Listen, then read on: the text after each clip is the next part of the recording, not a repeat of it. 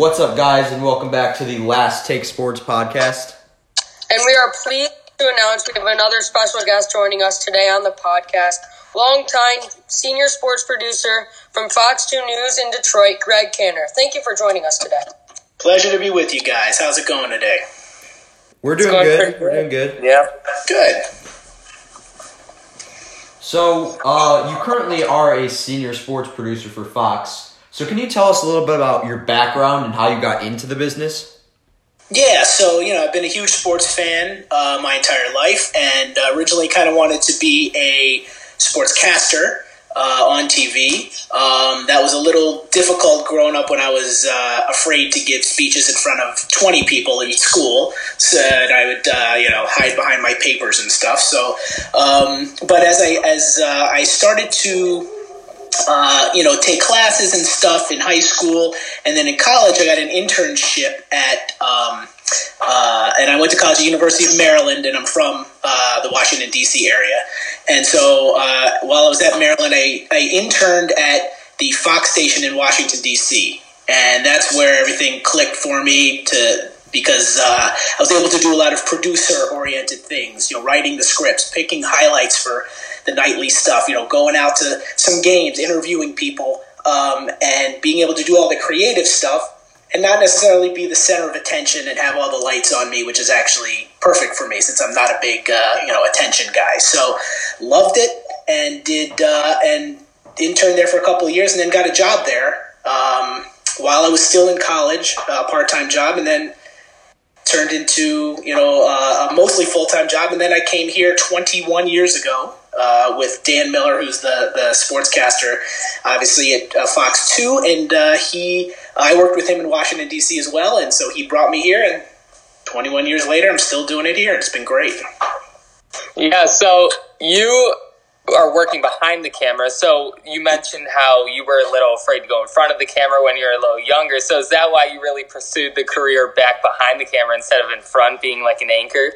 Yeah, I mean, I've definitely gotten a lot better at public speaking, you know, as I've gotten older and all that. But when I was younger, I would definitely get very nervous, and, and I was, you know, now I know it's not, it wasn't really for me to be on camera. Um, you know, I've done little things on camera, hosting some some internet-related stuff. We did a fantasy football show for a few years where I kind of did that um, and all that. And it's fun at times, but not not having to put on makeup, not having to wear a suit, not having to, you know, have all the, you know, the lights on me. That's perfect. I love being able to be the little voice in the ear of the person who's uh, on T V. And, uh, you know, and I've got, I've worked with, uh, you know, one of the best. So it's a, it's a great relationship. And I feel like I can have more control behind the scenes too, because I could put together, you know, uh, uh, you know, shows and music pieces and all sorts of stuff and kind of build the whole show together. It's, it's a lot of fun. You said you worked with, like, great colleagues. So who are some of the people that you work with? Well, let's see. I mean, uh, so you know Gus Johnson? Yeah. I work. I worked, actually, with Gus Johnson in Washington, D C when I first started. Uh, he, I actually was a spotter for him when he did his, one of his first ever football play-by-play jobs at Bowie State University, which is in Maryland, uh, and he was starting to do get into doing play-by-play because he was a weekend sports anchor and reporter at, uh, at Channel five in D C, and I got to work with him there, uh, which was fantastic, um, and I can, you know, I can say I saw him, and he was starting to get, you know, huge, and now obviously he's, you know, a great voice and has been successful for a long time. Um, here, you know, I've worked with uh, Dan Miller and uh, Woody Woodruff and Jennifer Hammond. You know, it's been our team for twenty plus years. Uh, so, you know, they've been great to work with, as long as, as well as some of the other people that we've, um, you know, that, that we've had at, uh, at, you know, Fox two, um, you know, the news people I've worked with uh, on occasions and stuff like that too. So we're all kind of a big family there since I've been there so long. I could definitely say that Gus Johnson's one of my favorite announcers. So how cool is it to, like, say you, like, actually worked with him when he was still, like... It was very cool. Yeah, when I saw him get, you know, he, he had left uh, uh, our station to go work for M S G in New York. Um, I had worked maybe about a year, year and a half with him. Um, before he left. And I remember him going up there and then, you know, skyrocketing and all the, you know, being with C B S and with Fox and now, you know, doing a lot of the Big Ten games and everything like that. It's been, it's, uh, it's very cool because I could see, you know, I could say, yeah, you know, I remember him when. It makes me feel old, but, uh, but I definitely, uh, it's definitely one of the cool things for sure. Why don't you tell us the, like, exactly what you do behind the scenes being a sports producer? Well, uh, normally, outside of what's, you know, currently going on, I would, uh, um, I help pretty much, uh, Oregon, I put together the rundowns of what we're going to show on the five o'clock, six o'clock, ten o'clock, eleven o'clock news on a daily basis.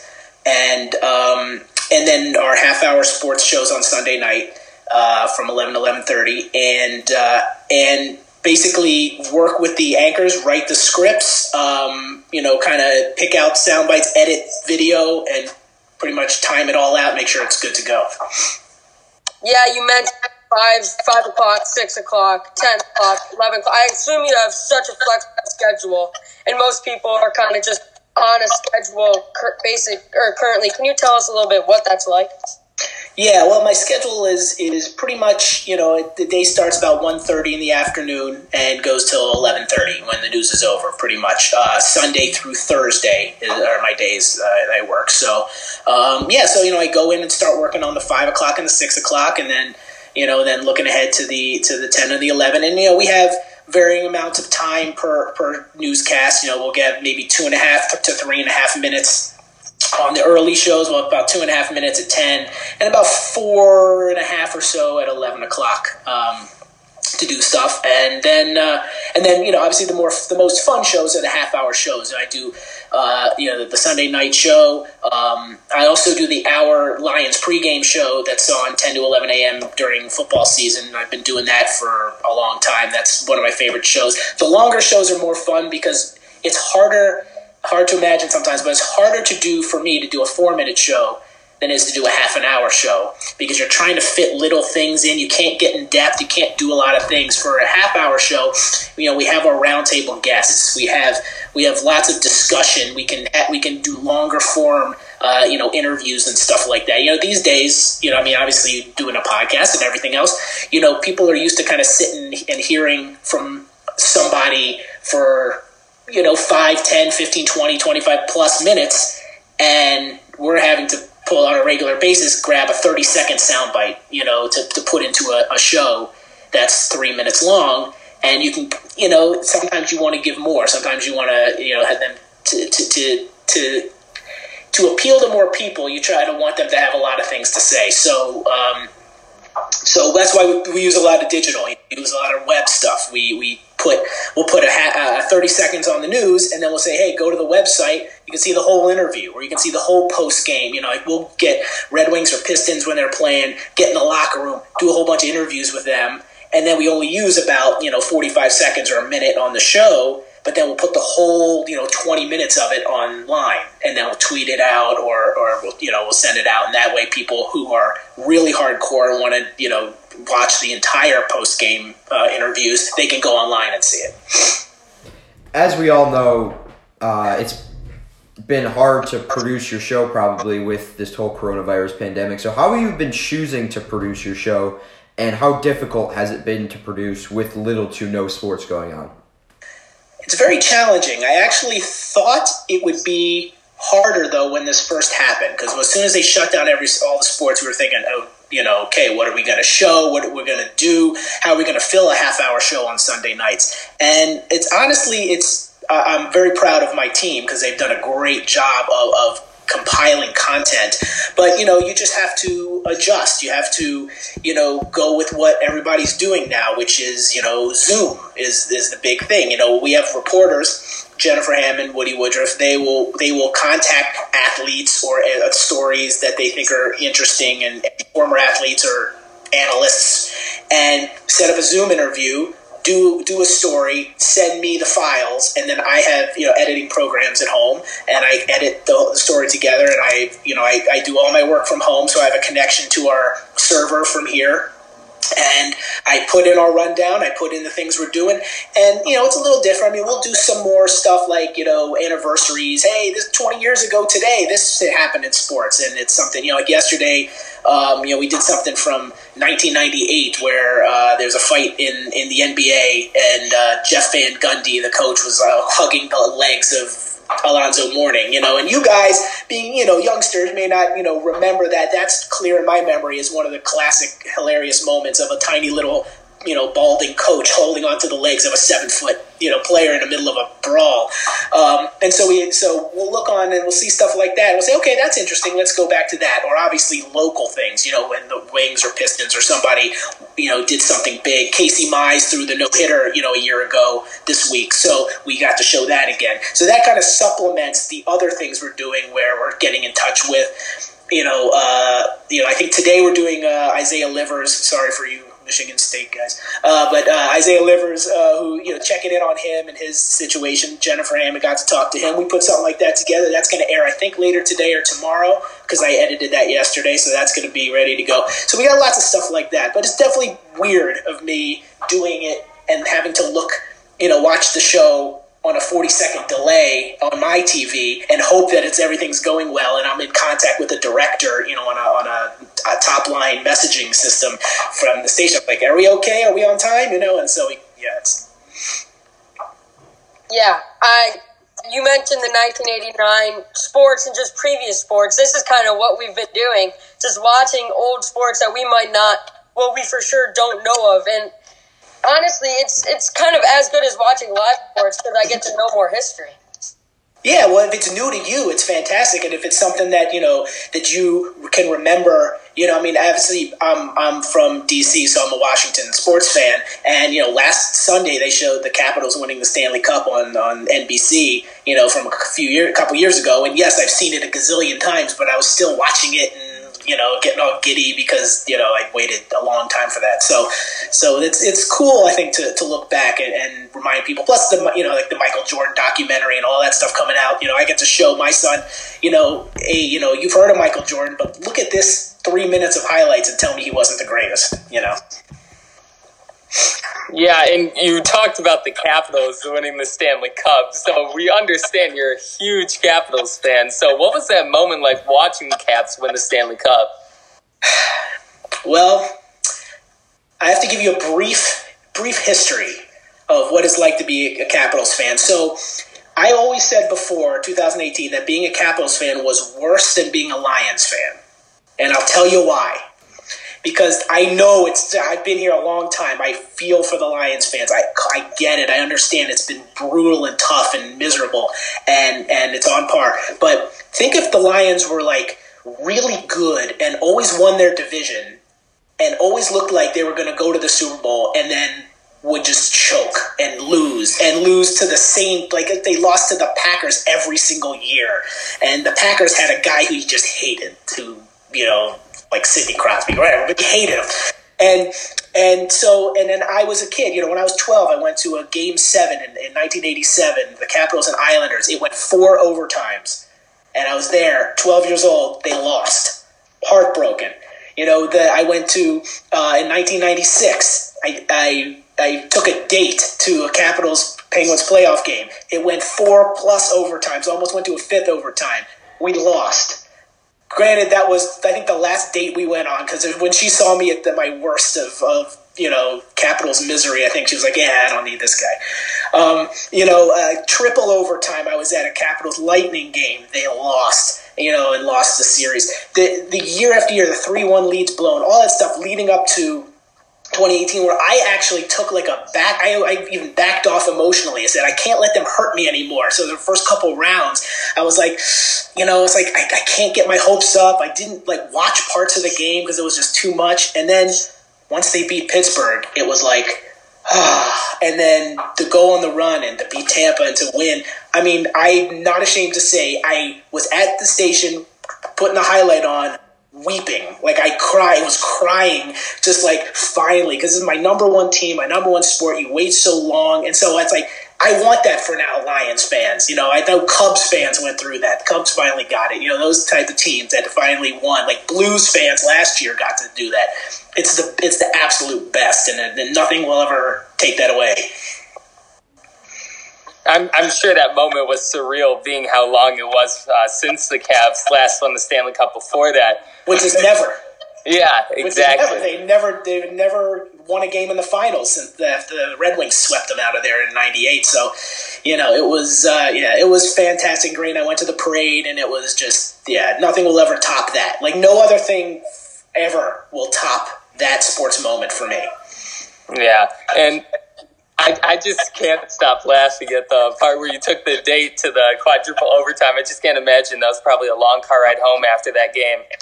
it, cer- it certainly was, and I definitely, I definitely. She had to watch me like have my hands, like my ha- my hands over my face for like most of the overtimes, as like they were could have won. It didn't. When they had a penalty shot in that game and missed it, it was just, yeah, the, it was it was painful being a Caps fan for that long, but it was worth it at the end. It was a great moment.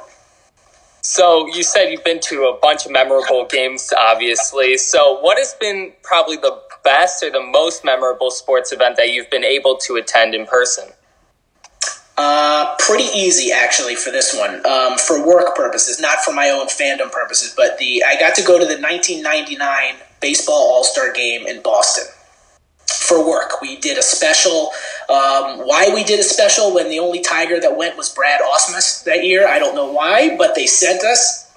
And it was great, um, but that was a, a famous game where uh, Ted Williams was still alive, and they wheeled him out to throw out the first pitch, and he got it was it's a famous shot of him in a wheelchair being put, you know uh, pushed on there. It was the year after the uh, home run Mark McGwire, Sammy Sosa stuff, so those guys were still big before we found out they were you know using help and. Uh, And, and you know, and I got to see, you know, Cal Ripken, who was my favorite player, you know, as a kid. He, he was still around, and, and, and that atmosphere of being able to be there and then sit in Fenway Park, which obviously, you know, was amazing, was uh, was very cool to cover.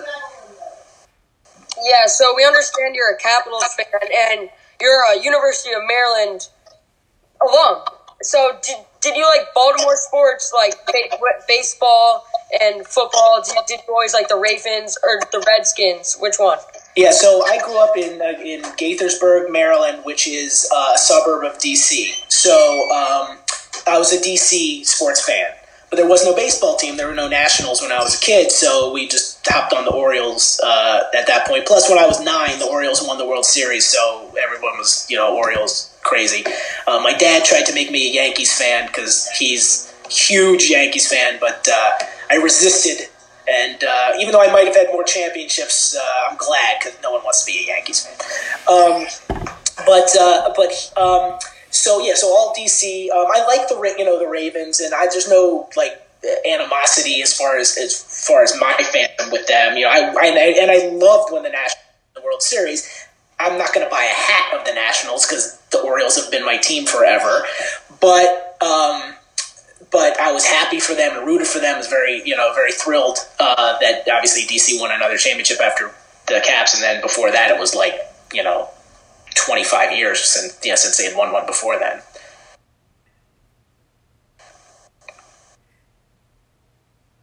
So, what do you think has been your most memorable moment of being a producer and covering sports?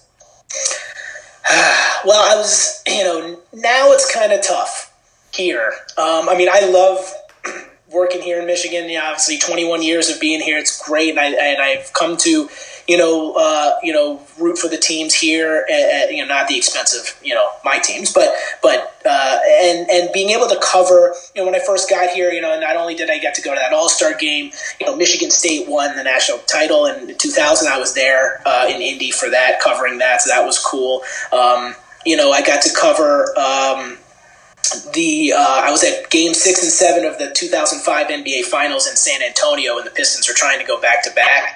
So I got to be there for game six, which they won, and game seven, which they did not. Um, and so, you know, that was wild. I got to go to a Daytona five hundred. I'm not a big NASCAR guy, but if you're going to go to a race, that was the one to go to. So that was kind of cool. Uh, Tiger spring training, um, I went to once. They don't really travel, the producers, anymore like they used to, uh, just because of the, the technology's gotten to the point where they don't need an extra body. Uh, so that's kind of a bummer sometimes um, for me, but uh, but I got to do a lot of cool stuff while they were sending uh, sending me. So I, I look back and say that, you know, I was fortunate enough to cover teams that won. You know, I was I went to the uh, the oh two uh, to Carolina when the Wings won the Stanley Cup. Um, they didn't win it in Carolina. They were, but uh, I went to a couple road games there. The uh, triple overtime Igor Larionov uh, goal in that series. Uh, I was there for that. Um, we were up real late. I think I had my first energy drink that night. I like to remember. Um, but, uh, you know, and, and so it's, it's very cool. And the, and the teams were successful. You know, it's kind of a bummer that recently, other than the college teams, you know, uh, for the last few years, it's kind of, it's been rough. Yeah, so you are traveling all over covering Detroit sports. So did you ever find yourself becoming a little bit of a fan for Detroit sports, even growing up in the Baltimore, Maryland area, D C? Yeah, uh, you know, I do. I, I, I, there's, you know, I think it, for me, it's a little different with when you're in the media too, because you, you know, you, you, you see some things that fans don't see, you kind of, you know, but that can be good and bad. Whereas there have been teams that I've really liked and rooted for because of the players there and the way that we're treated, you know, as, as media. Um, and then there have been some times where it's kind of like, you know, they're making it hard for us, or there's some kind of jerks on the team or something like that, where they're kind of, you know, I'm kind of like, ugh. So, so you kind of think, well, if they lost, it wouldn't be the worst thing, you know? So it's kind of, it kind of goes in cycles, but there've been many times, I mean, you know, if we're there and, and the Pistons are playing game seven, yeah, you want them to win, you know, it's a, it's an exciting thing to cover a championship, you know, covering a parade is, is not the most fun thing in the world, but But uh, but the championships and all that stuff, and I love doing music uh, music pieces, you know, music sports pieces I could put together. It's one of my favorite things to do. So when teams are successful, I get to do more of that. So I like that. Yeah, um, I assumed you were rooting for the Lions in the twenty fourteen wildcard game against the Cowboys, because obviously Redskins and Cowboys, obviously not. For sure, yeah. I mean. Ugh, and I mean, yeah, they and, and I, I can't remember a team getting robbed and me being that upset about it. That wasn't my team, but that was a, that was a day where we were just we just couldn't believe that they got they got hosed on that one, and uh, and you know, should have won that game. Yeah, that was kind of the evolution of the picking up the flag kind of rule in the N F L. So I don't know. It's just always the Lions when we're a part of that, and it, of course, goes against our way. But obviously with the recent pandemic, who have been some of the best people you've talked to on Zoom or Google Meet? Uh, well, I mean, me personally, I've, I've just been kind of putting this stuff together. The, the reporters have been doing all of the interviews. Um, but, I mean, we've gotten, you know, uh, a lot of athletes um, – let me see if I have my list here, because it's like it starts to blur, you know, like every day, I'm sure with you guys and stuff, it, you know, it's, everything starts to blur. I'm like, wait, what did we do there? What did we, you know, not do? Um, I mean, we did, you know, we talked to Trey Flowers last week. Uh, we've done, um, we've done, you know, a couple Red Wings, uh, you know, Dylan Larkin and Abdul Kader. Uh, uh, Jennifer uh, Hammond talked to, um, talked to, uh, who else? She's kind of blanking on a lot of stuff. Um, she talked to Rick Anderson, the Tigers pitching coach, um, the other day. Um, uh, Nico Goodrum, she spoke to. She spoke to Matt Boyd. She spoke to um, some other. And then, we'll, and then, like when we did our draft special last week, you know, we got to do a draft special, which was fantastic and fun, because it was the first time in a long time that we had like a. Uh, you know, some some stress, some last minute, get some stuff on the air, because that's uh, to me, I love that. That's fun stuff, you know, where it's, you know, it's ten thirty and someone scores a goal or hits a home run or something. You got to get the highlight on in five minutes, and you're rushing to get it on, and you write a script and you get it on, and they get it on T V, and you're like, yes, I got it. You know, with no games, the kind of that's taken away. So the draft special, we got to do that. We got to talk to, um, you know, Matt Patricia. Um, right after the, the pick, Dan uh, Dan Miller did, and I got the Zoom, and I had to edit it all together and send that in in time for our show to start. And we got the interview with uh, Jeff Okudah from the Lions, because we have a good relationship with them, because we show the preseason games and everything, so we have a partnership. And they sent us an interview that they did that we could, so we kind of edited that up, added that. Lots of that kind of stuff um, was really fun to do, uh, you know, when we're doing those kind of specials. Speaking of the draft, how do you think the first like virtual N F L draft went? I thought it went fantastic. I loved it. I, I, I mean, kudos to all of those guys that put that together, because you know they, they had some fun, goofy stuff. You know, where you're kind of looking at all the coaches and G M's homes, and you're checking them out the background. You're saying, oh, you know what? How nice is that house? Or how, all that. Um, you know, and then making fun of, you know, Roger Goodell and his, you know, thirty outfits and his, his easy reclining in his chair and eating his M and M's and stuff. Um, but they did such a good job of getting all the technology ready, and, and there were very, very few glitches, if any, where they, they got the picks in. You could see the reactions from the guys in their homes, and I loved that even more than them walking up and giving a hug and taking a picture. I mean, seeing a lot of that stuff, like the... Um, Okora with the Lions, you know, when you have when you have your brother getting drafted to the team you're on, and you're there and you can see him on the phone and you can see him say, well, you know, we're going to be roommates, and you get a good moment like that. If he's in the building and he's shaking a hand, you don't, you don't get to see cool stuff like that. So I love that. I think you might see a little bit more of that kind of thing in the future. Um, obviously, they're going to go back to the the pomp and circumstance, and next year in Cleveland, and they'll be walking down red carpets and all that. But I th- hopefully they, they take some of the things from that made this year special and kind of use that too. Yeah, a lot of people are saying that everyone kind of likes them behind the scenes in coaches and G M's homes and players' homes. But we did a podcast discussing the picks for the Detroit Lions in the twenty twenty draft. And what do you think about the Detroit twenty twenty draft? Uh, I think the Lions did a good job, um, but I've gone, I've lived through many a Lions draft, and you just don't know. You just, you know, all you have to do is look at all of those Matt Millen years. They would get A's and B pluses for their drafts, and the, and it was awful. So, you know, they seem to fill the needs that they can, you know, that they that they need to fill. Um, It just it just comes down to how good these guys are, and you just don't know until they're in the system that they're in, and if they can adjust, and if the coaching staff will kind of, you know, how they're going to handle each guy. Um, you know, Okudah looks like a great player, and, and that's that's a good start. Um, you know, and they needed to get a running back, because their running back, you know, even though I, I'm partial to my man Ty Johnson from Maryland, Um, and didn't think he was given enough chances. Uh, to, to, but you know, you, you need they, they've injuries, tons. Of, you know, when you're running Bo Scarborough and these other guys out off the street at the end of the year, you know you need some depth. So I think they did a, a good job. They got some offensive line depth, and hopefully the guys they signed in free agency on defense uh, help, because they didn't get a whole lot of a whole lot of defensive help uh, outside of Okwara in the draft.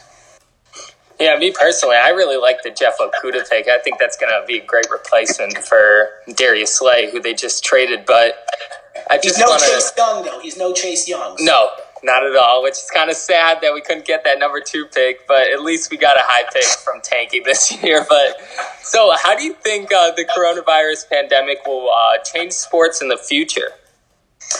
Well, I think it's definitely changing sports in the next probably year to two in a huge way, where you're going to see far less fans. You're going to, you know, all of the seasons, whether they get to them or not, are going to be kind of skewed and messed up, you know, as far as if they, if they start, if they start, you know, to try to end these hockey or basketball seasons in June, July, or whatever, they're pushing the next season off. I don't know what, how the, the N F L is going to go. You just don't know, because there's no real answer to this to this pandemic, and, and when it's going to be safe, and when they're going to have enough tests to test all the athletes, because, you know, you start playing again and then one athlete comes down with it in, in a locker room, you're, you might be done, you know, it, it, because if everyone's exposed, then everyone's got to sit for two weeks and, you know, and in isolation. So it's like, it, it's going to be very tricky Uh, to do that. And then, and as far as fans go, you know, you know, personally, you know, I, I have a, a medical condition where I take a, a medication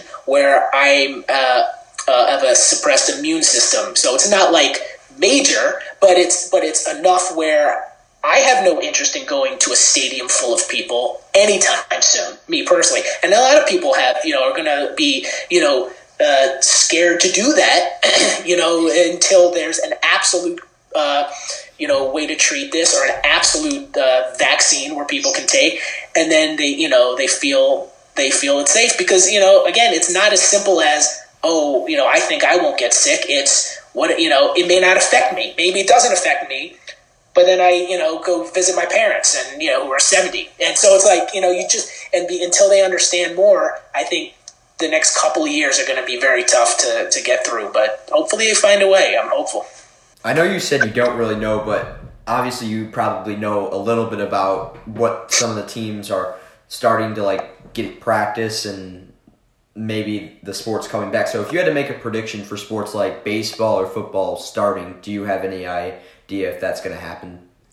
I think it's very, very hard to predict.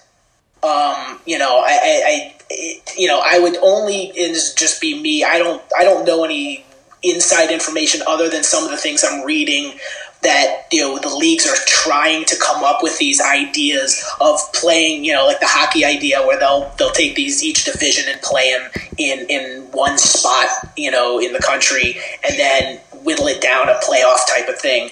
But until they have enough tests, you know, they, they're still, you know, and I don't know, I don't know the, the political situations with the tests and everything, but until they have enough tests for the main population, they're not going to have all these tests for the sports, you know, population. And then you need to test them all, you know, constantly in order to, and they have to be quick tests. It can't be a test you take and then a week later you find out. It's got to be one of those, like, you know, half hour tests that they can keep everybody safe. And if they do, then, you know, the players are going to want to do it because the players aren't going to want to do it. Their associations, their unions aren't going to let their players just walk in and start playing if they feel like they're going to play and then come home to their children or, you know, or parents or, you know, friends, whatever, and and could have something. So it's just so hard. But, you know, auto racing is starting up again, you know, later this month, which which is which you know again I'm not a huge the biggest uh, auto racing fan, but it's something. And golf is going to start in June, which is, you know, something. So, you know, if they can start doing that and and and try maybe getting hockey teams to practice, try getting N B A teams to practice, it could be mid, you know mid to late summer when we could start seeing some of this stuff. But I just you know just don't know. When you were on your Zoom calls with uh, some of the professional athletes from Detroit, like Dylan Larkin you mentioned, and uh, Nico Goodrum, I believe you mentioned too, do they have any idea when they think they might be coming back, or do they have no clue, or is just as much of an idea as us? Yeah, when the questions were asked to them about that, um, and, and some of those were done like two weeks ago. You know, things change so much in one week, but you know, a couple of weeks ago when they're asked, they just kind of say, you know, we've been. They, they have Zoom meetings with their coaches, I think, with their teams every maybe once a week or something like that. Most of them have said something along those lines, and so you know, I think they're just they're just told stay in shape, you know, uh, and, and as best they can. They're I think they're given some. And some drills maybe that they can do at home or some things they can do at home and then just kind of wait and see. I mean, they might be getting some inside, inside information they won't share with us that says, you know, we're thinking about this specific date. But um, I think that it's still so hard to figure out the, the logistics of doing something like that that uh, I haven't really heard anything specific. Yeah, moving forward in the future for your job, how does this affect – mention how it affects now, but how could it affect how there's very little fans or even seasons could get delayed? How does it affect you? Uh, well, I mean, it certainly, you know, certainly does. You know, this week uh, of, of covering things was a little more difficult than the previous weeks because we had the draft and looking ahead to the draft and then the draft week and everything. And now it's kind of like, okay, what's next? Now we're kind of harping on the, basically the questions that you've just asked us, you know, asked me. What what are we gonna you know when are we gonna see sports? When are they gonna start trying these things and and continuing to try to talk to people about that? Um, once they do play again, with you know likely with no fans for at least a little while, I'm assuming they'll still let media in to do interviews, they might do an interview where, like they did in the last couple of weeks before they shut everything down, they stopped having uh, us go into the locker room with microphones. You know, they just had them come to a podium, and then the people were kind of, you know, spaced out in chairs uh, in a room.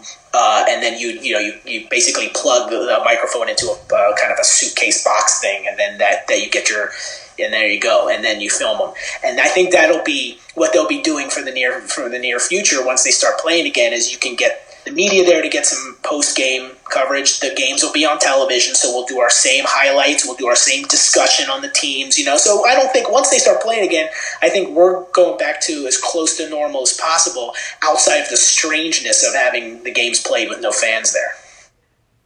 Yeah, kind of moving on from the pandemic. What was the most or best uplifting sports story you've ever covered?